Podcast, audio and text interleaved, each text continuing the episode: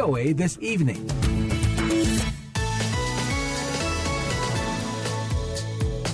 Selamat malam, VOA This Evening kembali hadir dari studio Voice of America di Washington DC bersama saya Dania Iman. Dan saya Rifan Dwi Astono. Kami sudah siapkan beragam informasi dan berita terkini dari Indonesia dan dunia, di antaranya Para pegiat lingkungan gembira melihat perubahan positif udara bersih, tingkat emisi karbon dioksida yang lebih rendah, dan air yang lebih bersih ketika pandemi virus corona melanda Amerika pada pertengahan Maret 2020. Kevin Bacon dan Amanda Seyfried mengakui film mencekam atau film thriller baru mereka, You Should Have Left, terus membayangi mereka. Sebelum kita bahas itu semua, kita dengarkan berita malam dari VOA. Inilah berita malam dari VOA Washington, Kamis 9 Juli bersama Lea Johannes. Korea Selatan, Kamis, meminta utusan khusus Amerika yang sedang berkunjung untuk berusaha menghidupkan kembali pembicaraan nuklir yang mengalami kebuntuan dengan Korea Utara. Pyongyang selama ini menolak melanjutkan kembali pembicaraan itu karena kebijakan-kebijakan Washington yang dinilai bermusuhan. Wakil Menteri Luar Negeri Amerika Stephen Biegun yang juga menjadi utusan Amerika untuk masalah Korea Utara telah berada di Seoul sejak Selasa untuk melangsungkan pembicaraan terkait masalah itu. Ia juga dijadwalkan melawat ke Jepang pada hari Kamis. Australia mengakhiri perjanjian ekstradisi dengan Hong Kong dan memperpanjang masa berlaku visa bagi warga Hong Kong sebagai tanggapan terhadap tindakan Tiongkok memberlakukan undang-undang keamanan nasional yang baru di wilayah semi-otonom itu. Perdana Menteri Scott Morrison Kamis mengumumkan serangkaian visa yang akan diperpanjang masa berlakunya dari dua tahun menjadi lima tahun dan menawarkan cara-cara untuk mendapatkan kartu izin tinggal permanen bagi warga Hong Kong di negara itu. Tidak jelas berapa banyak warga Hong Kong yang akan mendapatkan perpanjangan masa berlaku visa itu. Langkah terbaru Australia ini muncul setelah Tiongkok melakukan aksi potong kompas dengan mengabaikan Dewan Legislatif Hong Kong untuk memperlakukan legislasi keamanan menyeluruh itu tanpa konsultasi publik. Langkah terbaru Australia ini muncul setelah Tiongkok melakukan aksi potong kompas dengan mengabaikan Dewan Legislatif Hong Kong untuk memperlakukan legislasi keamanan menyeluruh itu tanpa konsultasi publik. Anda dapat mengirim email kepada kami di voaindonesia at voanews.com. Para pejabat di Nigeria menyatakan penerbangan domestik kini tersedia kembali sejak berbagai restriksi untuk mencegah penyebaran virus corona mulai diberlakukan. Bandara di ibu kota Abuja dan di kota terbesarnya Lagos dibuka kembali untuk penerbangan pada hari Rabu. Lebih banyak lagi bandara yang akan mulai kembali beroperasi dalam sepekan ini. Belum ada pengumuman mengenai kapan penerbangan internasional dimulai. Dimulainya kembali penerbangan domestik untuk mengangkat perekonomian terbesar Afrika ini berlangsung dengan penerapan beberapa protokol baru di antaranya penumpang diperiksa suhu tubuhnya dan tetap mempraktikkan social distancing. Rumah sakit-rumah sakit yang merawat pasien virus corona di dua kota terbesar di Bolivia, La Paz dan El Alton, kewalahan oleh banyaknya pasien. Wali kota La Paz, Luis Revilla, mengatakan rumah sakit-rumah sakit yang merawat pasien COVID-19 di kota itu telah penuh. Seorang perawat di La Paz mengatakan rumah sakit telah kewalahan dalam beberapa pekan ini. Mari Tikona, perawat yang memprotes kondisi itu mengatakan, kami kewalahan sekitar dua bulan silam. Kami merawat orang-orang sebisa kami, di tandu, di kursi roda, sebisa kami. Kami tumbang. Tikona mendesak para pejabat kesehatan nasional Bolivia agar terlibat dan melakukan tes virus corona bagi staf rumah sakit agar mereka dapat mengetahui siapa yang terinfeksi virus tersebut. Dr. Anthony Fauci, pakar terkemuka penyakit menular pemerintah Amerika mengatakan, ia cukup optimis vaksin dengan beberapa tingkat keefektifan akan berhasil dikembangkan pada awal tahun 2021. Fauci pada sebuah acara PBB Rabu mengenai penanganan COVID-19 melalui inovasi dan penelitian vaksin mengatakan vaksin dari perusahaan bioteknologi Moderna akan masuk ke uji coba tahap 3 sekitar akhir Juli dan kemudian yang lainnya akan menyusul pada Agustus, September, dan Oktober. Ia mengatakan vaksin Moderna telah menunjukkan hasil yang sangat menjanjikan yang membuatnya optimis. Meskipun kita tidak pernah bisa memprediksi dengan pasti apakah vaksin akan aman dan efektif. Demikian berita malam dari VOA Washington. Penambahan kasus harian COVID-19 di Indonesia kembali mencapai rekor tertingginya. Juru bicara penanganan kasus virus corona Dr. Ahmad Yuryanto melaporkan pada Kamis 9 Juli, Indonesia kini memiliki 70.736 kasus COVID-19 setelah ada penambahan 2.657 kasus baru. Kali ini penambahan terbanyak didapatkan dari daerah Jawa Barat sebanyak 962 kasus baru hari ini. Yuri juga mengumumkan ada 1066 pasien yang sudah diperbolehkan pulang hari ini sehingga total pasien yang telah pulih pun mencapai 32.651.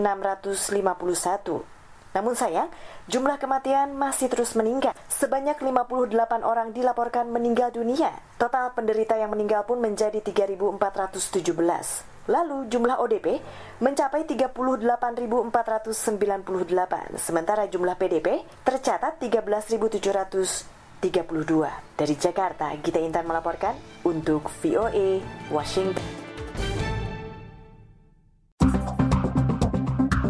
Kini saatnya laporan khusus dari Indonesia. Mari kita simak perkembangan kabar terbaru dari tanah air berikut ini. Peneliti Indonesia Corruption Watch atau ICW Kurnia Ramadana mengungkapkan, sejak pimpinan KPK periode 2019-2023 dilantik Desember tahun lalu, perilaku dan kebijakan KPK terus mendapat sorotan karena menurut beberapa survei berdampak pada menurunnya kepercayaan publik terhadap lembaga anti rasuah tersebut. Terus menurunnya kepercayaan publik itu lanjut Kurnia menunjukkan narasi Presiden Joko Widodo dan DPR memperkuat pemberantasan korupsi tidak pernah terbukti. Bahkan ICW menyimpulkan KPK periode sekarang cenderung surplus kontroversi dan minim prestasi Jersey Kurnia menyebutkan contoh pelanggaran kode etik oleh pimpinan KPK yang memicu kontroversi baru-baru ini adalah ketika Ketua KPK Komisaris Jenderal Firly Bahuri terlihat menumpang helikopter yang dikabarkan harganya fantastis. Padahal dalam aturan Dewan Pengawas KPK disebutkan setiap anggota KPK dilarang memperlihatkan gaya hidup yang hedonis. Selain itu ada ranah hukum yakni mesti diperiksa apakah ada dugaan penerimaan gratifikasi saat Firly Bahuri sedang bercuti di Palembang. Karena itu untuk dugaan pelanggaran kode etik terbaru oleh Firly Bahuri, ICW mendesak Dewan Pengawas segera melakukan sidang etik dan mengumumkan hasilnya kepada masyarakat. Jadi jangan sampai justru nilai-nilai yang terdapat dalam pasal 5 Undang-Undang 19 tahun 2019 soal KPK itu memiliki nilai transparan, akuntabilitas, dan kepentingan umum diabaikan uh, begitu saja oleh uh, Dewan Pengawas karena ini terkait langsung dengan bagaimana publik mempersepsikan daripada kinerja dari Dewan Pengawas. Menurut pengajar di Fakultas Hukum Universitas Gajah Mada Yogyakarta, Zainal Arifin Mukhtar, KPK sedang memasuki fase kelaziman baru karena disebabkan oleh Undang-Undang Nomor 19 Tahun 2019 tentang KPK yang dianggap sebagai virus yang sangat mematikan buat KPK. Hal ini ditandai dengan dua proses, yakni proses seleksi pimpinan KPK yang jauh dari konteks ideal dan perubahan Undang-Undang KPK yang membuat lembaga anti korupsi ini sekarang menjadi berantakan. Jadi kalau kita bayangkan yang normal dulu itu adalah KPK yang beringas, kuat terhadap penegakan etik di internal, melakukan upaya luar biasa untuk mendorong pemberantasan korupsi. Rasanya ini semua udah ditinggalkan. Saya melihat KPK baru dengan fase new normal itu jauh dari kesan menjaga martabat, eh, kelembagaan, internal, dan lain-lain sebagainya itu sudah jauh. Zainal menawarkan solusi terhadap lembahnya komitmen pimpinan KPK dalam menegakkan kode etik dan buruknya kinerja Dewan Pengawas dalam menyelesaikan pelanggaran kode etik oleh pimpinan KPK, yakni melaporkan ke lembaga lembaga-lembaga lain seperti Komite Aparatur Sipil Negara atau membuat KPK baru. Sementara itu, juru bicara KPK Ali Fikri menjelaskan Dewan Pengawas KPK sudah menindaklanjuti laporan tersebut dan masih dalam proses melakukan klarifikasi kepada beberapa pihak terkait hal ini. Menurutnya, seluruh proses harus dilakukan dengan tetap mengacu pada aturan, mekanisme, dan tata cara penyelesaian di Dewan Pengawas saat ini. Dari Jakarta, Fatia Wardah melaporkan untuk VOA Washington. Ingin tahu kiprah diaspora Indonesia di Amerika? Atau tentang cerita yang Amerika banget? Tonton Amerikui di YouTube channel VOA Indonesia. Sekali lagi, jangan lupa simak Amerikui di YouTube channel VOA Indonesia. Amerikui! Kami masih punya satu update lagi nih dari Indonesia. Berikut laporannya. Menteri Hukum dan HAM Yasona Lauli menyelesaikan proses ekstradisi terhadap buronan pelaku pembobolan Bank BNI Maria Pauline Lumowa dari Serbia. Yasona menyebut ekstradisi ini dapat dilakukan karena ada komitmen dari pemerintah Serbia meski tidak terikat perjanjian ekstradisi. Hal ini juga merupakan timbal balik dari kebijakan Indonesia yang mengabulkan permintaan Serbia untuk mengekstradisi pelaku pencurian data nasabah Nikolo pada 2015. Yasona memaparkan sempat ada upaya hukum dari Maria Paulina Lumowa untuk melepaskan diri dari proses ekstradisi dan upaya dari salah satu negara Eropa untuk mencegah ekstradisi. Ia tak merinci negara Eropa mana yang berupaya menghalangi ekstradisi. Kepala Bagian Humas Kemenkumham Dedet menambahkan, pemerintah telah memburu Paulina Lumowa sejak 2003. Namun pemerintah mengalami kendala karena Lumowa sudah menjadi warga negara Belanda karena kita lihat memang dia juga bukan warga negara Indonesia ya sejak tahun 19. Nah kemudian kan dia keluar di luar negeri ke Singapura terus dia uh, balik ke Belanda. Nah kemudian kan dia tidak tidak mempunyai perjanjian ekstradisi dengan Belanda dan dengan Singapura sehingga kita agak susah mengejarnya. Dedet menambahkan Lumawa selanjutnya akan diberikan kepada Baris Krim Mabes Polri untuk proses hukum lebih lanjut. Maria Pauline Lumawa merupakan salah satu tersangka pelaku pembobolan kas Bank BNI cabang Kebayoran Baru. Pada periode Oktober 2002 hingga Juli 2003, Bank BNI mengucurkan pinjaman senilai 136 juta dolar Amerika dan 56 juta euro atau sama dengan 1,7 triliun rupiah dengan kurs saat itu. Pinjaman diberikan kepada PT Gramarindo Group yang dimiliki Maria Pauline Lumowa dan Adria Wawaruntu. Pada Juni 2003, pihak BNI yang curiga dengan transaksi keuangan PT Gramarindo Group mulai melakukan penyelidikan dan mendapati perusahaan tersebut tak pernah melakukan ekspor. Dugaan LC fiktif ini kemudian dilaporkan ke Mabes Polri. Namun Maria Pauline Lumawa sudah lebih dahulu terbang ke Singapura pada September 2003 atau sebulan sebelum ditetapkan sebagai tersangka oleh tim khusus yang dibentuk Mabes Polri. Perempuan kelahiran Sulawesi Utara tersebut belakangan diketahui keberadaannya di Belanda pada 2009 dan sering bolak-balik ke Singapura. Dari Jakarta, Sasmita Madri melaporkan untuk VOA Washington.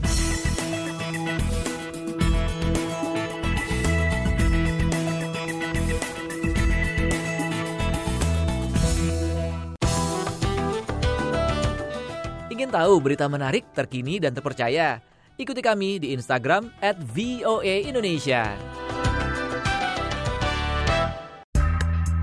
VOA This Evening kembali hadir dari studio Voice of America di Washington DC. Mari kita simak informasi aktual berikut ini. Empat bulan tanpa aktivitas pariwisata sudah sangat menyusahkan bagi Ihsan Abdul Amir, pelaku wisata di Pulau Komodo, Nusa Tenggara Timur. Mayoritas warga kembali ke aktivitas lama sebelum pulau ini populer sebagai destinasi, yaitu menjadi nelayan. Pendapatan sebagai nelayan, kata Ihsan, hanya sekitar seperlima dibanding wisata. Namun tetap harus dijalani karena keluarga mereka harus mencukupi kebutuhan sehari-hari pada saat penutupan Taman Nasional Komodo, di situlah masyarakat mulai tidak tahu lagi harus ke mana dengan satu langkah yaitu dengan mereka melakukan uh, pekerjaan terdahulu yaitu nelayan. Pulau Komodo adalah kawasan konservasi di bawah Kementerian Lingkungan Hidup dan Kehutanan yang ditutup dari kegiatan wisata pada 16 Maret. KLHK membuka kembali 29 kawasan konservasi dan taman wisata alam pada 22 Juni 2020. Salah satu pertimbangannya adalah karena BNPB menyebut wisata alam relatif aman dari potensi penularan virus corona.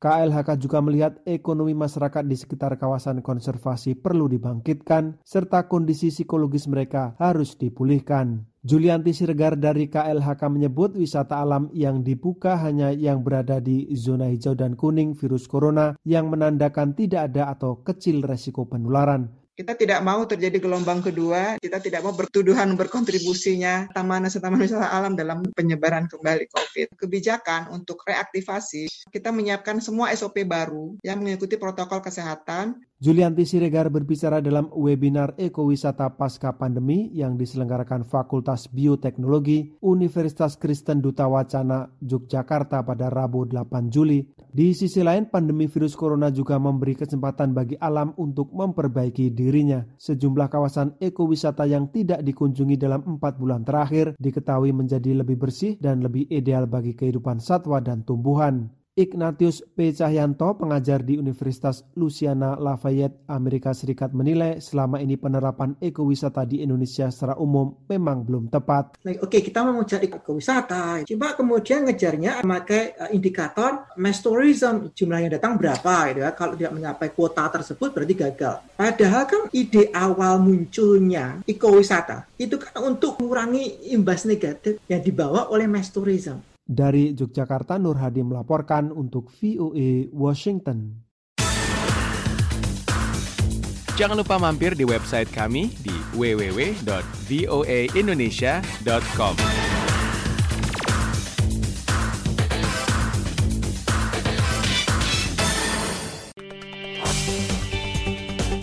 Saatnya kita beralih ke berita terbaru dari mancanegara yang dapat disimak dalam laporan internasional berikut ini. Minggu lalu, Korea Utara dua kali mengatakan tidak berminat melanjutkan perundingan nuklir dengan Amerika.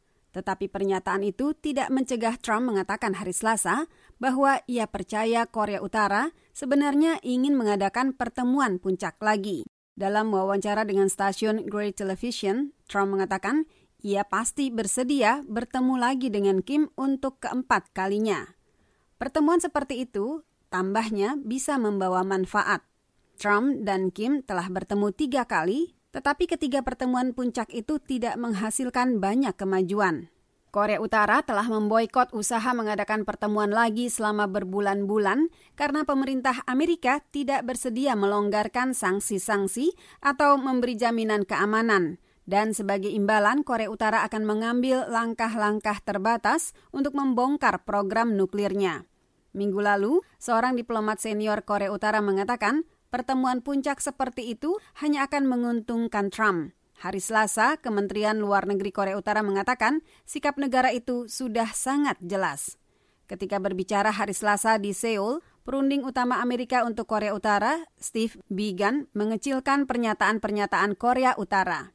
Ia juga menambahkan bahwa ia tidak perlu bimbingan dari pejabat Kementerian Luar Negeri Korea Utara. I take my guidance from the conclusions of the several meetings that President Trump and Chairman Kim have had saya mengambil berbagai kesimpulan dari beberapa pertemuan antara Presiden Trump dan Ketua Kim Jong-un dalam dua tahun terakhir. Pandangan kedua pemimpin itulah yang kami gunakan sebagai petunjuk. Permulaan bulan ini, Presiden Korea Selatan Moon Jae-in mengatakan ia akan senang kalau Trump dan Kim mengadakan pertemuan lagi sebelum pemilihan presiden di Amerika bulan November. Sebagian analis mempertanyakan apakah Trump tidak punya prioritas lain menjelang Pilpres yang akan diadakan empat bulan lagi. Posisi Presiden Trump berada di belakang calon Presiden Partai Demokrat Joe Biden dalam sejumlah poll pendapat umum. Masalah Korea Utara tidak dianggap sebagai isu besar dalam pemilu di Amerika, tetapi kalau Trump bisa menghidupkan kembali perundingan dengan Korea Utara, itu bisa menggarisbawahi apa yang disebut para pejabat Gedung Putih sebagai pencapaian penting Presiden Trump dalam bidang kebijakan luar negeri. Untuk Isa Ismail, saya Karlina Amkas dan tim VOA. VOA di Simning bersama saya Dania Iman dan juga Rifan Dwi Astono yang kami siarkan langsung dari Washington DC. Nah, kini saatnya kita simak berita dari dunia sains dan kesehatan.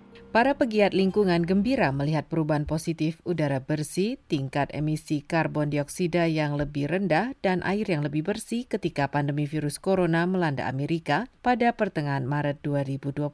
Akan tetapi, karantina wilayah selama berbulan-bulan itu juga telah mengakibatkan bertambahnya konsumsi secara daring atau online disertai dengan semakin meningkatnya sampah seperti kantong plastik, gelembung pembungkus, masker penutup wajah, dan sarung tangan. Berikut laporan dari Diegut selengkapnya. Amara Wijitong secara hati-hati memeriksa setiap inci teluk yang berada dekat kota wisata Thailand, Pattaya. Bersama ayahnya, Amara membersihkan air dari tempat sampah plastik. Saya khawatir setelah COVID, laut akan dipenuhi dengan sampah.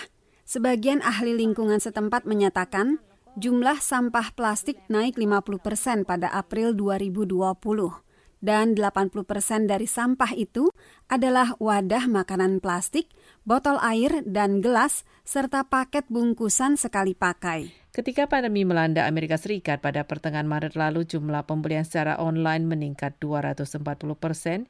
Jutaan kantong plastik, bungkusan, aerosol, sarung tangan, dan masker penutup wajah dikirim ke rumah-rumah di seluruh Amerika setiap hari. Akibatnya jumlah sampah plastik itu memenuhi kota-kota. Lynn Regins dari Washington Suburban Sanitary Commission mengungkapkan.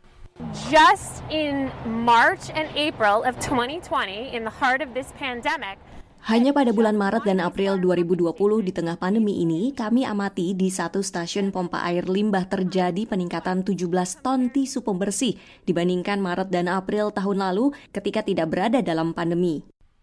Penggunaan kantong plastik juga meningkat secara dramatis. Beberapa negara bagian menunda penerapan larangan terhadap kantong plastik karena pandemi dan sebagian toko grosir berhenti mengizinkan penggunaan tas daur ulang yang dapat digunakan kembali untuk menghindari penyebaran virus corona. Sebagian ahli lingkungan mengemukakan gerakan tersebut tidak membantu. Jackie Nunes, salah seorang pendiri The Last Plastic Straw, mengemukakan. There was a study that came out of John Hopkins that says that sebuah studi penelitian yang dilakukan John Hopkins melaporkan bahwa dari semua bahan materi, COVID-19 itu bertahan lama di plastik. Jadi itu sebenarnya bertentangan dengan apa yang mereka kutip. Sebagian perusahaan daur ulang juga berjuang karena jatuhnya harga minyak. Para pemerhati lingkungan menyatakan setiap tahun sekitar 8 juta ton plastik berakhir di laut. Para pakar memaparkan produksi plastik dapat meningkat 40 persen dalam 10 tahun mendatang. Karena hanya sebagian kecil yang dapat didaur ulang, skenario itu terlihat sangat suram. Metrini Kiopani, Voice of America, Washington DC. Kini saatnya kita cari tahu apa saja yang terjadi di Amerika dalam Amerika Kini. Di arena pacuan kuda Great Meadow di Virginia, piala emas adalah salah satu idaman yang paling dikejar dalam pacuan kuda di Amerika yang menarik banyak orang. Biasanya para penonton berpesta di bak belakang mobil masing-masing dan memakai topi mewah. Tetapi untuk pertama kali dalam 95 tahun sejarahnya, acara ini disiarkan secara gratis dan tanpa penonton yang bersorak-sorai.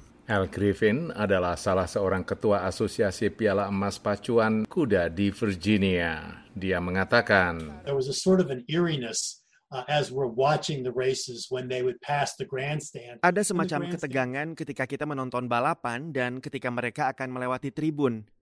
Dan kini tribun itu kosong dan ada sebuah piala emas di sana. Penonton berjumlah antara 50 hingga 60 ribu orang. Suara gemuruh penonton ketika kuda peserta pacuan mencapai garis finish merupakan pengalaman yang tidak terlupakan. Bahkan dengan streaming langsung atau secara virtual, pacuan kuda sangat menyenangkan untuk ditonton. Al Griffin menambahkan, Some are over hurdles or like uh, simulated brush jumps. Others are over stiffer jumps. Beberapa di antara peserta pacuan melewati rintangan atau seperti lompatan kilat yang disimulasikan. Yang lain melompat dengan lebih kaku lompat kayu. Kuda-kuda ini melompat pada ketinggian yang signifikan dengan kecepatan tinggi. Jadi, kuda-kuda ini lari dan melompat dengan kecepatan 48 km per jam. Julie Gomena yang melatih beberapa kuda yang ikut dalam pacuan itu merasa kehilangan sensasi antusiasme penonton. It is very strange feeling to not have people Rasanya aneh sekali menonton tanpa kehadiran orang lain di sekitar kita. Gomena berhasrat untuk melatih kuda-kuda berdarah murni yang dikenal karena kekuatan, kecepatan, dan atletiknya. They're all different, figuring the individuals out, different personalities, different traits, different Setiap perks. kuda berbeda. Setiap kuda yang lahir memiliki kepribadian yang berbeda, sifat yang berbeda, kebiasaan yang berbeda. Gomena berharap bahwa lebih banyak orang dapat menghargai teknik pacuan kuda dengan menonton langsung Virginia Gold Cup secara virtual. Horse racing is so much fun, and to see the beauty of it, the athletic ability. Pacuan kuda sangat menyenangkan dan melihat keindahannya, kemampuan atletik kuda itu tidak ada bandingannya. Dari Washington DC, Leonard Triano dan tim VOA. Ingin tahu berita menarik, terkini, dan terpercaya? Ikuti kami di Instagram at VOA Indonesia.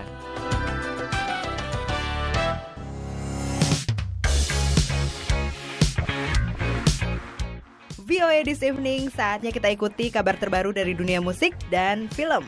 Hey, you gotta get to sleep, sweetie. There was a shadow on the wall. I know it's funny, but it's time. Kevin Bacon yang sebelumnya pernah bekerja sama dengan penulis naskah sekaligus sutradara David Coop dalam film thriller Stir of Echoes mengungkapkan nyamannya bekerja sama dengan teman lamanya pada film You Should Have Left yang mencekam secara psikologis. That's the success of, of David David's writing is that he's able to find those things that um, you know they're not they're not like you know fangs dripping and you know monsters jumping out of it. Itulah keberhasilan naskah David. Ia bukan hanya mampu menemukan hal-hal di luar taring atau monster yang meloncat keluar, tapi membuatnya menyeramkan dan menjadi kejadian yang tidak lazim, kata Bacon. Kevin Bacon mengakui tidak mudah berperan di film ini.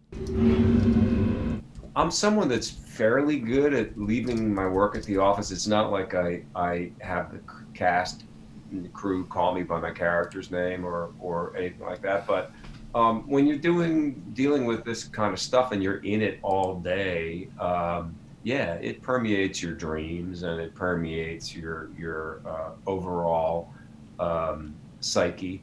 Saya adalah orang yang cukup baik dalam meninggalkan tokoh ketika selesai bekerja, bukan seperti pemain dan kru lantas memanggil nama sesuai peran saya atau semacamnya. Tetapi ketika kita memerankan tokoh dalam film seperti ini, ya terbawa mimpi dan merasuki kejiwaan kita, kata Bacon. Film yang naskahnya ditulis dan disutradarai oleh David Koop ini sebagian didasarkan pada novel 2017 yang berjudul sama. Film ini menceritakan mengenai keluarga yang menyewa rumah di pedesaan Wells yang dihuni oleh sosok bayangan. Tapi bukan itu yang dianggap menakutkan oleh bintang lainnya, Amanda Seyfried. That's the thing. I thought the scariest part of this movie was that marriage, and I I could jump into that. I, I love complicated marriage stories or complicated relationships. Saya kira bagian paling menakutkan dari film ini adalah perkawinan itu, tapi saya bisa melakukannya dengan mudah. Saya menyukai kisah perkawinan atau hubungan yang rumit. Jadi itu yang berkesan bahwa saya ingin lebur bersama Kevin karena ia sangat hebat dan menyenangkan dalam bekerja sama. Saya salut kepadanya, kata Seyfried. Film You Should Have Left tersedia di layanan on-demand jaringan besar secara digital sejak 18 Juni 2020. Sampai di sini info hiburan, saya Madioni, Jimmy Manan, VOA. You chose this place, not me. You sent me the link. I absolutely did not. You sent it to me. Masih di VOA This Evening, masih ada satu lagi informasi menarik yang sudah kami siapkan. Yuk kita simak. Fotografer selebriti asal Inggris, Rankin, dikenal karena foto-fotonya yang glamor. Karya-karyanya yang terkenal mulai dari foto para personil grup musik The Rolling Stones hingga Ratu Elizabeth II. Tetapi selama masa lockdown COVID-19, dia mengalihkan perhatiannya kepada orang-orang di garda terdepan layanan kesehatan nasional Inggris atau National Health Service, disingkat NHS. Rankin, yang dulunya pernah menjadi seorang porter rumah sakit, mengatakan dia memberikan penghormatan kepada semua staf rumah sakit Inggris yang tetap memberi pelayanan maksimal selama masa pandemi. Rankin mengungkapkan bahwa dia hampir menangis ketika memotret pekerja rumah sakit yang bekerja di garda terdepan penanganan wabah COVID-19. Fotografer terkenal ini keliling Inggris di masa puncak pandemi untuk mengambil foto 12 orang yang memainkan peran penting dalam NHS. Pada satu hari yang ditentukan, Rankin pun memiliki kesempatan bertemu dengan beberapa dari mereka dan menunjukkan secara langsung hasil fotonya yang dipasang pada billboard atau papan reklame di beberapa sudut kota. Foto-foto ini sekarang ada di sana selamanya, menunjukkan apa yang Anda lakukan itu benar-benar istimewa. Itu kata Rankin kepada para pekerja kesehatan, Dr. Rupakara dan Dr. Farzana Hussein. Dr. Farzana pun mengatakan, It's such a not just a morale booster, but it's such a ini bukan hanya sebagai pengangkat moral, tapi juga penegasan atas apa yang dilakukan orang-orang di NHS. Benar-benar luar biasa, dan fotonya sangat bagus, membuat saya merasa hebat. Sementara menurut Dr. Kara,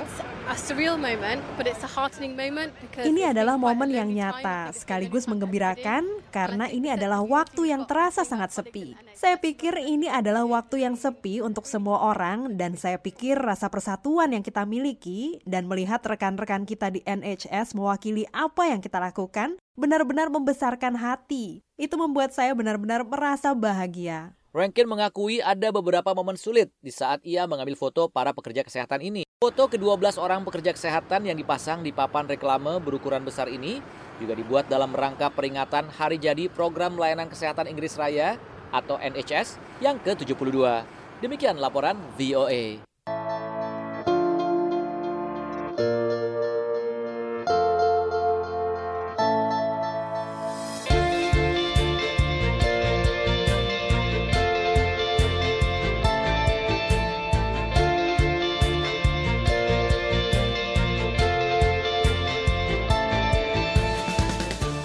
Demikian VOA This Evening bersama Rifan Dwi Astono dan Dania Iman. Siaran kali ini diproduksi oleh produser Lea Johannes bersama Utami Husin dan Arif Budiman. Jangan lupa ikuti terus siaran kami setiap Senin sampai Jumat melalui website kami di www.voaindonesia.com dan juga melalui radio afiliasi kami di Indonesia.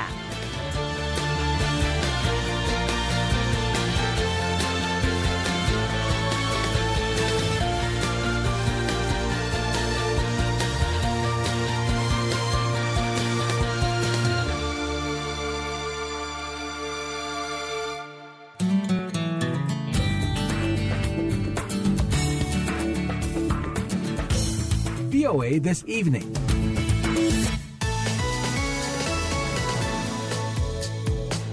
Malam, VOA This Evening kembali hadir dari studio Voice of America di Washington DC bersama saya Dania Iman. Dan saya Rifan Dwi Astono. Kami sudah siapkan beragam informasi dan berita terkini dari Indonesia dan dunia, di antaranya Para pegiat lingkungan gembira melihat perubahan positif udara bersih, tingkat emisi karbon dioksida yang lebih rendah, dan air yang lebih bersih ketika pandemi virus corona melanda Amerika pada pertengahan Maret 2020. Kevin Bacon dan Amanda Seyfried mengakui film mencekam atau film thriller baru mereka You Should Have Left terus membayangi mereka.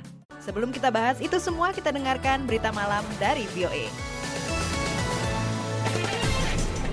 Inilah berita malam dari VOA Washington, Kamis 9 Juli bersama Lea Johannes. Korea Selatan, Kamis, meminta utusan khusus Amerika yang sedang berkunjung untuk berusaha menghidupkan kembali pembicaraan nuklir yang mengalami kebuntuan dengan Korea Utara. Pyongyang selama ini menolak melanjutkan kembali pembicaraan itu karena kebijakan-kebijakan Washington yang dinilai bermusuhan. Wakil Menteri Luar Negeri Amerika Stephen Biegun yang juga menjadi utusan Amerika untuk masalah Korea Utara telah berada di Seoul sejak Selasa untuk melangsungkan pembicaraan terkait masalah itu. Ia juga dijadwalkan melawat ke Jepang pada hari Kamis. Australia mengakhiri perjanjian ekstradisi dengan Hong Kong dan memperpanjang masa berlaku visa bagi warga Hong Kong sebagai tanggapan terhadap tindakan Tiongkok memberlakukan undang-undang keamanan nasional yang baru di wilayah semi-otonom itu. Perdana Menteri Scott Morrison Kamis mengumumkan serangkaian visa yang akan diperpanjang masa berlakunya dari dua tahun menjadi lima tahun dan menawarkan cara-cara untuk mendapatkan kartu izin tinggal permanen bagi warga Hong Kong di negara itu. Tidak jelas berapa banyak warga Hong Kong yang akan mendapatkan perpanjangan masa berlaku visa itu. Langkah terbaru Australia ini muncul setelah Tiongkok melakukan aksi potong kompas dengan mengabaikan Dewan Legislatif Hong Kong untuk memperlakukan legislasi keamanan menyeluruh itu tanpa konsultasi publik. Langkah terbaru Australia ini muncul setelah Tiongkok melakukan aksi potong kompas dengan mengabaikan Dewan Legislatif Hong Kong untuk memperlakukan legislasi keamanan menyeluruh itu tanpa konsultasi publik. Anda dapat mengirim email kepada kami di voaindonesia at voanews.com. Para pejabat di Nigeria menyatakan penerbangan domestik kini tersedia kembali sejak berbagai restriksi untuk mencegah penyebaran virus corona mulai diberlakukan. Bandara di ibu kota Abuja dan di kota terbesarnya Lagos dibuka kembali untuk penerbangan pada hari Rabu. Lebih banyak lagi bandara yang akan mulai kembali beroperasi dalam sepekan ini. Belum ada pengumuman mengenai kapan penerbangan internasional dimulai. Dimulainya kembali penerbangan domestik untuk mengangkat perekonomian terbesar Afrika ini berlangsung dengan penerapan beberapa protokol baru di antaranya penumpang diperiksa suhu tubuhnya dan tetap mempraktikkan social distancing. Rumah sakit-rumah sakit yang merawat pasien virus corona di dua kota terbesar di Bolivia, La Paz dan El Alton, kewalahan oleh banyaknya pasien. Wali kota La Paz, Luis Revilla, mengatakan rumah sakit-rumah sakit yang merawat pasien COVID-19 di kota itu telah penuh. Seorang perawat di La Paz mengatakan rumah sakit telah kewalahan dalam beberapa pekan ini. Mari Tikona, perawat yang memprotes kondisi itu mengatakan, kami kewalahan sekitar dua bulan silam. Kami merawat orang-orang sebisa kami, di tandu, di kursi roda, sebisa kami. Kami tumbang. Tikona mendesak para pejabat kesehatan nasional Bolivia agar terlibat dan melakukan tes virus corona bagi staf rumah sakit agar mereka dapat mengetahui siapa yang terinfeksi virus tersebut. Dr. Anthony Fauci, pakar terkemuka penyakit menular pemerintah Amerika mengatakan, ia cukup optimis vaksin dengan beberapa tingkat keefektifan akan berhasil dikembangkan pada awal tahun 2021. Fauci pada sebuah acara PBB Rabu mengenai penanganan COVID-19 melalui inovasi dan penelitian vaksin mengatakan vaksin dari perusahaan bioteknologi Moderna akan masuk ke uji coba tahap 3 sekitar akhir Juli dan kemudian yang lainnya akan menyusul pada Agustus, September, dan Oktober. Ia mengatakan vaksin Moderna telah menunjukkan hasil yang sangat menjanjikan yang membuatnya optimis. Meskipun kita tidak pernah bisa memprediksi dengan pasti apakah vaksin akan aman dan efektif. Demikian berita malam dari VOA Washington. Penambahan kasus harian COVID-19 di Indonesia kembali mencapai rekor tertingginya. Juru bicara penanganan kasus virus corona Dr. Ahmad Yuryanto melaporkan pada Kamis 9 Juli, Indonesia kini memiliki 70.736 kasus COVID-19 setelah ada penambahan 2.657 kasus baru. Kali ini penambahan terbanyak didapatkan dari daerah Jawa Barat sebanyak 962 kasus baru hari ini. Yuri juga mengumumkan ada 1066 pasien yang sudah diperbolehkan pulang hari ini sehingga total pasien yang telah pulih pun mencapai 32.651. Namun sayang, jumlah kematian masih terus meningkat. Sebanyak 58 orang dilaporkan meninggal dunia. Total penderita yang meninggal pun menjadi 3.417. Lalu jumlah ODP mencapai 38.498, sementara jumlah PDP tercatat 13.732. Dari Jakarta, Gita Intan melaporkan untuk VOA Washington. Kini saatnya laporan khusus dari Indonesia. Mari kita simak perkembangan kabar terbaru dari tanah air berikut ini. Peneliti Indonesia Corruption Watch atau ICW Kurnia Ramadana mengungkapkan, sejak pimpinan KPK periode 2019-2023 dilantik Desember tahun lalu, perilaku dan kebijakan KPK terus mendapat sorotan karena menurut beberapa survei berdampak pada menurunnya kepercayaan publik terhadap lembaga anti rasuah tersebut. Terus menurunnya kepercayaan publik itu lanjut Kurnia menunjukkan narasi Presiden Joko Widodo dan DPR memperkuat pemberantasan korupsi tidak pernah terbukti. Bahkan ICW menyimpulkan KPK periode sekarang cenderung surplus kontroversi dan minim prestasi Jersey Kurnia menyebutkan contoh pelanggaran kode etik oleh pimpinan KPK yang memicu kontroversi baru-baru ini adalah ketika Ketua KPK Komisaris Jenderal Firly Bahuri terlihat menumpang helikopter yang dikabarkan harganya fantastis. Padahal dalam aturan Dewan Pengawas KPK disebutkan setiap anggota KPK dilarang memperlihatkan gaya hidup yang hedonis. Selain itu ada ranah hukum yakni mesti diperiksa apakah ada dugaan penerimaan gratifikasi saat Firly Bahuri sedang bercuti di Palembang. Karena itu untuk dugaan pelanggaran kode etik terbaru oleh Firly Bahuri, ICW mendesak Dewan Pengawas segera melakukan sidang etik dan mengumumkan hasilnya kepada masyarakat. Jadi jangan sampai justru nilai-nilai yang terdapat dalam pasal 5 Undang-Undang 19 tahun 2019 soal KPK itu memiliki nilai transparan, akuntabilitas, dan kepentingan umum diabaikan uh, begitu saja oleh uh, Dewan Pengawas karena ini terkait langsung dengan bagaimana publik mempersepsikan daripada kinerja dari Dewan Pengawas. Menurut pengajar di Fakultas Hukum Universitas Gajah Mada Yogyakarta, Zainal Arifin Mukhtar, KPK sedang memasuki fase kelaziman baru karena disebabkan oleh Undang-Undang Nomor 19 Tahun 2019 tentang KPK yang dianggap sebagai virus yang sangat mematikan buat KPK. Hal ini ditandai dengan dua proses, yakni proses seleksi pimpinan KPK yang jauh dari konteks ideal dan perubahan Undang-Undang KPK yang membuat lembaga anti korupsi ini sekarang menjadi berantakan. Jadi kalau kita bayangkan yang normal dulu itu adalah KPK yang beringas, kuat terhadap penegakan etik di internal, melakukan upaya luar biasa untuk mendorong pemberantasan korupsi. Rasanya ini semua udah ditinggalkan. Saya melihat KPK baru dengan fase new normal itu jauh dari kesan menjaga martabat, eh, kelembagaan, internal dan lain-lain sebagainya itu sudah jauh. Zainal menawarkan solusi terhadap lembahnya komitmen pimpinan KPK dalam menegakkan kode etik dan buruknya kinerja Dewan Pengawas dalam menyelesaikan pelanggaran kode etik oleh pimpinan KPK, yakni melaporkan ke lembaga lembaga-lembaga lain seperti Komite Aparatur Sipil Negara atau membuat KPK baru. Sementara itu, juru bicara KPK Ali Fikri menjelaskan Dewan Pengawas KPK sudah menindaklanjuti laporan tersebut dan masih dalam proses melakukan klarifikasi kepada beberapa pihak terkait hal ini. Menurutnya, seluruh proses harus dilakukan dengan tetap mengacu pada aturan, mekanisme, dan tata cara penyelesaian di Dewan Pengawas saat ini. Dari Jakarta, Fatia Wardah melaporkan untuk VOA Washington. Ingin tahu kiprah diaspora Indonesia di Amerika? Atau tentang cerita yang Amerika banget? Tonton Amerikui di YouTube channel VOA Indonesia. Sekali lagi, jangan lupa simak Amerikui di YouTube channel VOA Indonesia. Amerikui. Kami masih punya satu update lagi nih dari Indonesia. Berikut laporannya. Menteri Hukum dan HAM Yasona Lauli menyelesaikan proses ekstradisi terhadap buronan pelaku pembobolan Bank BNI Maria Pauline Lumowa dari Serbia. Yasona menyebut ekstradisi ini dapat dilakukan karena ada komitmen dari pemerintah Serbia meski tidak terikat perjanjian ekstradisi. Hal ini juga merupakan timbal balik dari kebijakan Indonesia yang mengabulkan permintaan Serbia untuk mengekstradisi pelaku pencurian data nasabah Nikolo pada 2015. Yasona memaparkan sempat ada upaya hukum dari Maria Paulina Lumowa untuk melepaskan diri dari proses ekstradisi dan upaya dari salah satu negara Eropa untuk mencegah ekstradisi. Ia tak merinci negara Eropa mana yang berupaya menghalangi ekstradisi. Kepala Bagian Humas Kemenkumham Dedet menambahkan, pemerintah telah memburu Paulina Lumowa sejak 2003.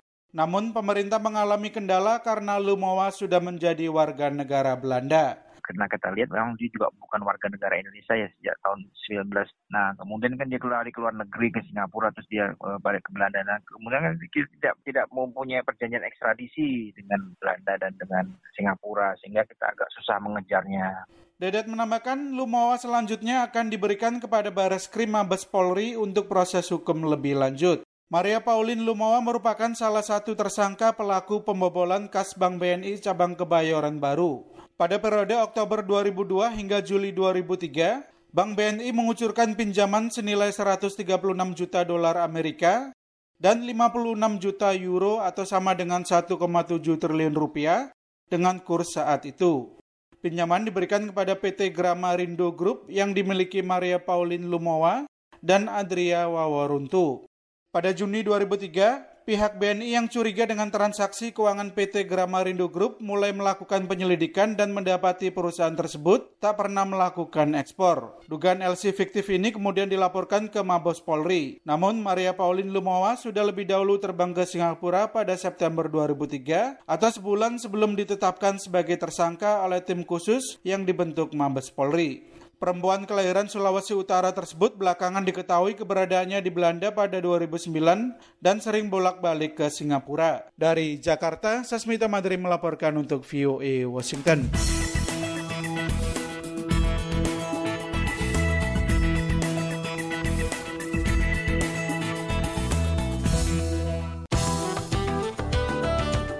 Ingin tahu berita menarik, terkini, dan terpercaya? Ikuti kami di Instagram at VOA Indonesia. VOA This Evening kembali hadir dari studio Voice of America di Washington DC. Mari kita simak informasi aktual berikut ini. Empat bulan tanpa aktivitas pariwisata sudah sangat menyusahkan bagi Ihsan Abdul Amir, pelaku wisata di Pulau Komodo, Nusa Tenggara Timur. Mayoritas warga kembali ke aktivitas lama sebelum pulau ini populer sebagai destinasi, yaitu menjadi nelayan. Pendapatan sebagai nelayan, kata Ihsan, hanya sekitar seperlima dibanding wisata. Namun tetap harus dijalani karena keluarga mereka harus mencukupi kebutuhan sehari-hari pada saat penutupan Taman Nasional Komodo, di situlah masyarakat mulai tidak tahu lagi harus ke mana dengan satu langkah yaitu dengan mereka melakukan uh, pekerjaan terdahulu yaitu nelayan. Pulau Komodo adalah kawasan konservasi di bawah Kementerian Lingkungan Hidup dan Kehutanan yang ditutup dari kegiatan wisata pada 16 Maret. KLHK membuka kembali 29 kawasan konservasi dan taman wisata alam pada 22 Juni 2020.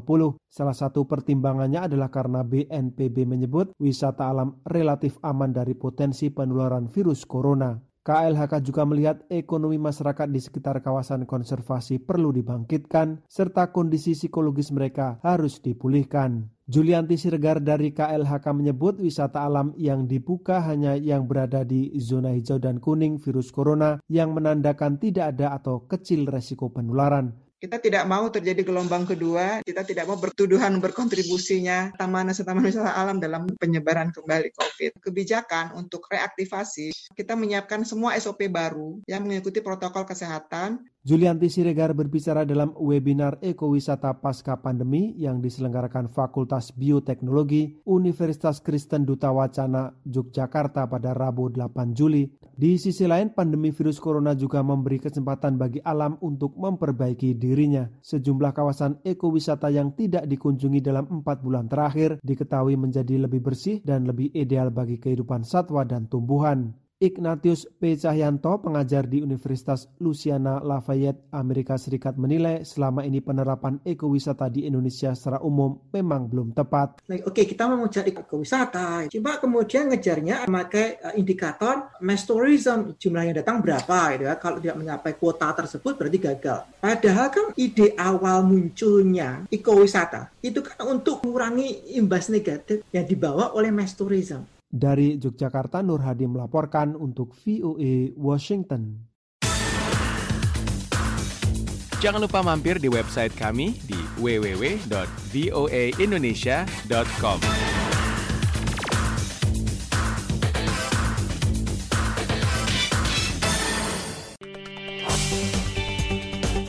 Saatnya kita beralih ke berita terbaru dari mancanegara yang dapat disimak dalam laporan internasional berikut ini. Minggu lalu, Korea Utara dua kali mengatakan tidak berminat melanjutkan perundingan nuklir dengan Amerika.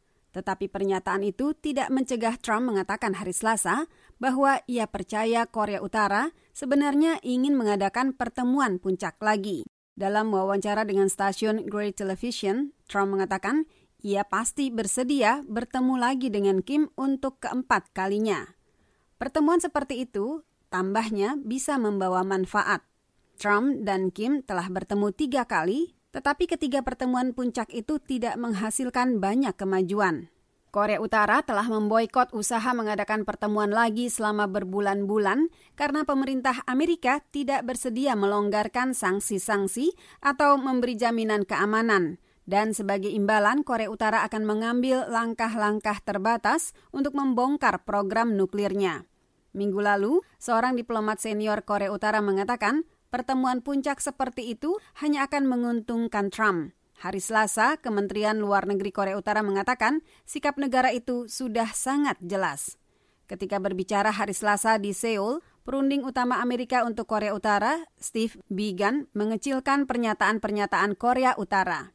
Ia juga menambahkan bahwa ia tidak perlu bimbingan dari pejabat Kementerian Luar Negeri Korea Utara. I take my guidance from the conclusions of the several meetings that President Trump and Chairman Kim have had saya mengambil berbagai kesimpulan dari beberapa pertemuan antara Presiden Trump dan Ketua Kim Jong-un dalam dua tahun terakhir. Pandangan kedua pemimpin itulah yang kami gunakan sebagai petunjuk. Permulaan bulan ini, Presiden Korea Selatan Moon Jae-in mengatakan ia akan senang kalau Trump dan Kim mengadakan pertemuan lagi sebelum pemilihan presiden di Amerika bulan November. Sebagian analis mempertanyakan apakah Trump tidak punya prioritas lain menjelang Pilpres yang akan diadakan empat bulan lagi. Posisi Presiden Trump berada di belakang calon Presiden Partai Demokrat Joe Biden dalam sejumlah poll pendapat umum.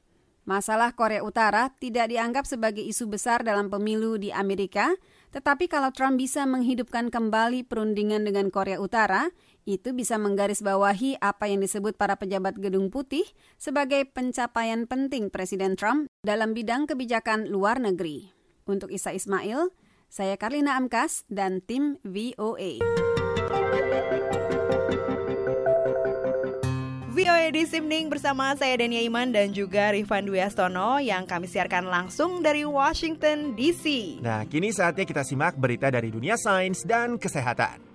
Para pegiat lingkungan gembira melihat perubahan positif udara bersih, tingkat emisi karbon dioksida yang lebih rendah, dan air yang lebih bersih ketika pandemi virus corona melanda Amerika pada pertengahan Maret 2020. Akan tetapi, karantina wilayah selama berbulan-bulan itu juga telah mengakibatkan bertambahnya konsumsi secara daring atau online disertai dengan semakin meningkatnya sampah seperti kantong plastik, gelembung pembungkus, masker penutup wajah, dan sarung tangan. Berikut laporan dari Diegut selengkapnya. Amara Wijitong secara hati-hati memeriksa setiap inci teluk yang berada dekat kota wisata Thailand, Pattaya. Bersama ayahnya, Amara membersihkan air dari tempat sampah plastik. Saya khawatir setelah COVID, laut akan dipenuhi dengan sampah. Sebagian ahli lingkungan setempat menyatakan jumlah sampah plastik naik 50 persen pada April 2020 dan 80% dari sampah itu adalah wadah makanan plastik, botol air, dan gelas, serta paket bungkusan sekali pakai. Ketika pandemi melanda Amerika Serikat pada pertengahan Maret lalu, jumlah pembelian secara online meningkat 240 persen.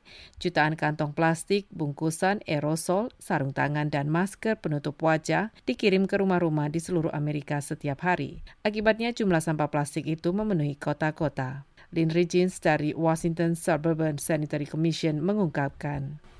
Just in March and April of 2020, in the heart of this pandemic, hanya pada bulan Maret dan April 2020 di tengah pandemi ini, kami amati di satu stasiun pompa air limbah terjadi peningkatan 17 ton tisu pembersih dibandingkan Maret dan April tahun lalu ketika tidak berada dalam pandemi.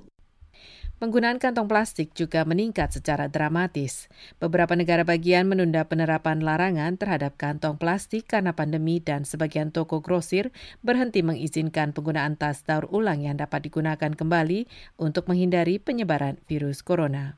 Sebagian ahli lingkungan mengemukakan gerakan tersebut tidak membantu.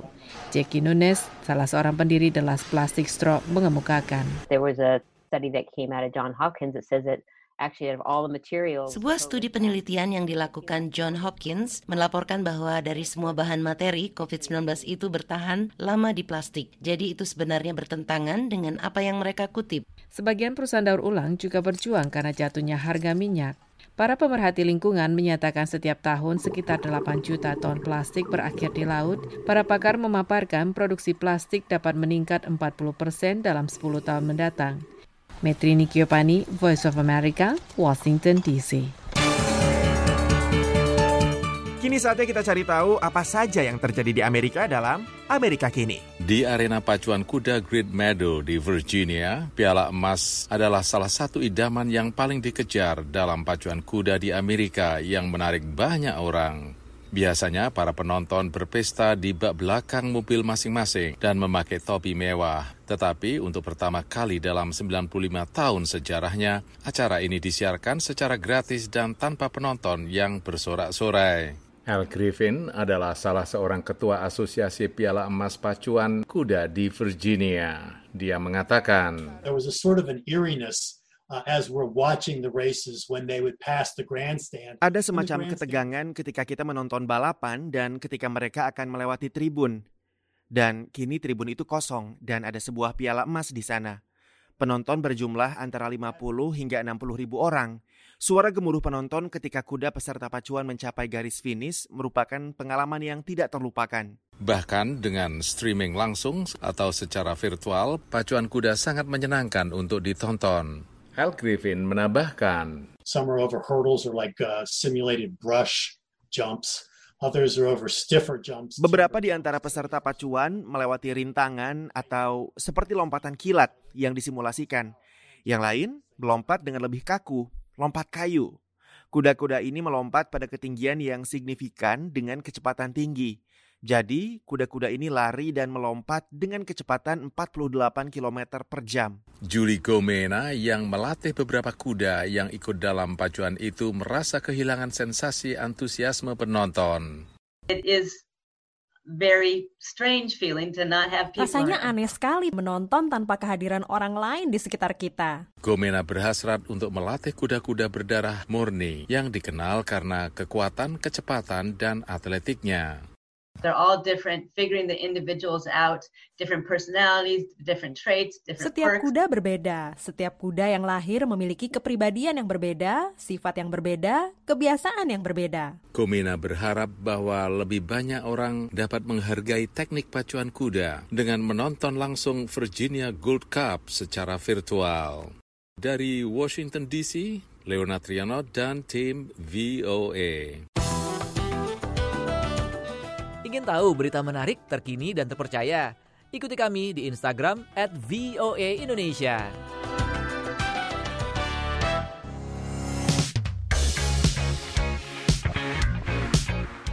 VOA This Evening, saatnya kita ikuti kabar terbaru dari dunia musik dan film. Hey, you gotta get to sleep, sweetie. There was a shadow on the wall. I know it's funny, but it's time. Kevin Bacon yang sebelumnya pernah bekerja sama dengan penulis naskah sekaligus sutradara David Coop dalam film thriller Stir of Echoes mengungkapkan nyamannya bekerja sama dengan teman lamanya pada film You Should Have Left yang mencekam secara psikologis. that's the success of, of David David's writing is that he's able to find those things that um, you know they're not they're not like you know fangs dripping and you know monsters jumping out of the Itulah keberhasilan naskah David. Ia bukan hanya mampu menemukan hal-hal di luar taring atau monster yang meloncat keluar, tapi membuatnya menyeramkan dan menjadi kejadian yang tidak lazim, kata Bacon. Kevin Bacon mengakui tidak mudah berperan di film ini. I'm someone that's fairly good at leaving my work at the office. It's not like I I have the cast the crew call me by my character's name or or anything like that. But um, when you're doing dealing with this kind of stuff and you're in it all day, um, yeah, it permeates your dreams and it permeates your your uh, overall um, psyche. Saya adalah orang yang cukup baik dalam meninggalkan tokoh ketika selesai bekerja, bukan seperti pemain dan kru lantas memanggil nama sesuai peran saya atau semacamnya. Tetapi ketika kita memerankan tokoh dalam film seperti ini, ya terbawa mimpi dan merasuki kejiwaan kita, kata Bacon. Film yang naskahnya ditulis dan disutradarai oleh David Coop ini sebagian didasarkan pada novel 2017 yang berjudul sama. Film ini menceritakan mengenai keluarga yang menyewa rumah di pedesaan Wells yang dihuni oleh sosok bayangan. Tapi bukan itu yang dianggap menakutkan oleh bintang lainnya, Amanda Seyfried. That's the thing. I thought the scariest part of this movie was that marriage, and I I could jump into that. I, I love complicated marriage stories or complicated relationships. Saya kira bagian paling menakutkan dari film ini adalah perkawinan itu, tapi saya bisa melakukannya dengan mudah. Saya menyukai kisah perkawinan atau hubungan yang rumit. Jadi itu yang berkesan bahwa saya ingin lebur bersama Kevin karena ia sangat hebat dan menyenangkan dalam bekerja sama. Saya salut kepadanya, kata Seyfried. Film You Should Have Left tersedia di layanan on-demand jaringan besar secara digital sejak 18 Juni 2020. Sampai di sini info hiburan, saya Madioni, Jimmy Manan, VOA. Masih di VOA This Evening, masih ada satu lagi informasi menarik yang sudah kami siapkan. Yuk kita simak. Fotografer selebriti asal Inggris, Rankin, dikenal karena foto-fotonya yang glamor. Karya-karyanya yang terkenal mulai dari foto para personil grup musik The Rolling Stones hingga Ratu Elizabeth II. Tetapi selama masa lockdown COVID-19, dia mengalihkan perhatiannya kepada orang-orang di garda terdepan layanan kesehatan nasional Inggris atau National Health Service, disingkat NHS. Rankin, yang dulunya pernah menjadi seorang porter rumah sakit, mengatakan dia memberikan penghormatan kepada semua staf rumah sakit Inggris yang tetap memberi pelayanan maksimal selama masa pandemi. Rankin mengungkapkan bahwa dia hampir menangis ketika memotret pekerja rumah sakit yang bekerja di garda terdepan penanganan wabah COVID-19. Fotografer terkenal ini keliling Inggris di masa puncak pandemi untuk mengambil foto 12 orang yang memainkan peran penting dalam NHS. Pada satu hari yang ditentukan, Rankin pun memiliki kesempatan bertemu dengan beberapa dari mereka dan menunjukkan secara langsung hasil fotonya yang dipasang pada billboard atau papan reklame di beberapa sudut kota. These pictures are now Foto-foto ini sekarang ada di sana selamanya, menunjukkan apa yang Anda lakukan itu benar-benar istimewa. Itu kata Rankin kepada para pekerja kesehatan, Dr. Rupakara dan Dr. Farzana Hussein. Dr. Farzana pun mengatakan, It's such a not just a morale booster, but it's such a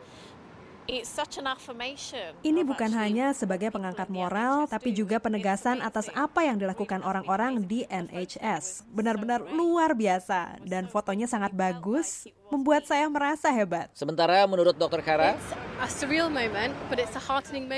ini adalah momen yang nyata, sekaligus menggembirakan karena ini adalah waktu yang terasa sangat sepi. Saya pikir ini adalah waktu yang sepi untuk semua orang dan saya pikir rasa persatuan yang kita miliki dan melihat rekan-rekan kita di NHS mewakili apa yang kita lakukan benar-benar membesarkan hati. Itu membuat saya benar-benar merasa bahagia. Rankin mengakui ada beberapa momen sulit di saat ia mengambil foto para pekerja kesehatan ini. Foto ke-12 orang pekerja kesehatan yang dipasang di papan reklame berukuran besar ini juga dibuat dalam rangka peringatan hari jadi program layanan kesehatan Inggris Raya atau NHS yang ke-72.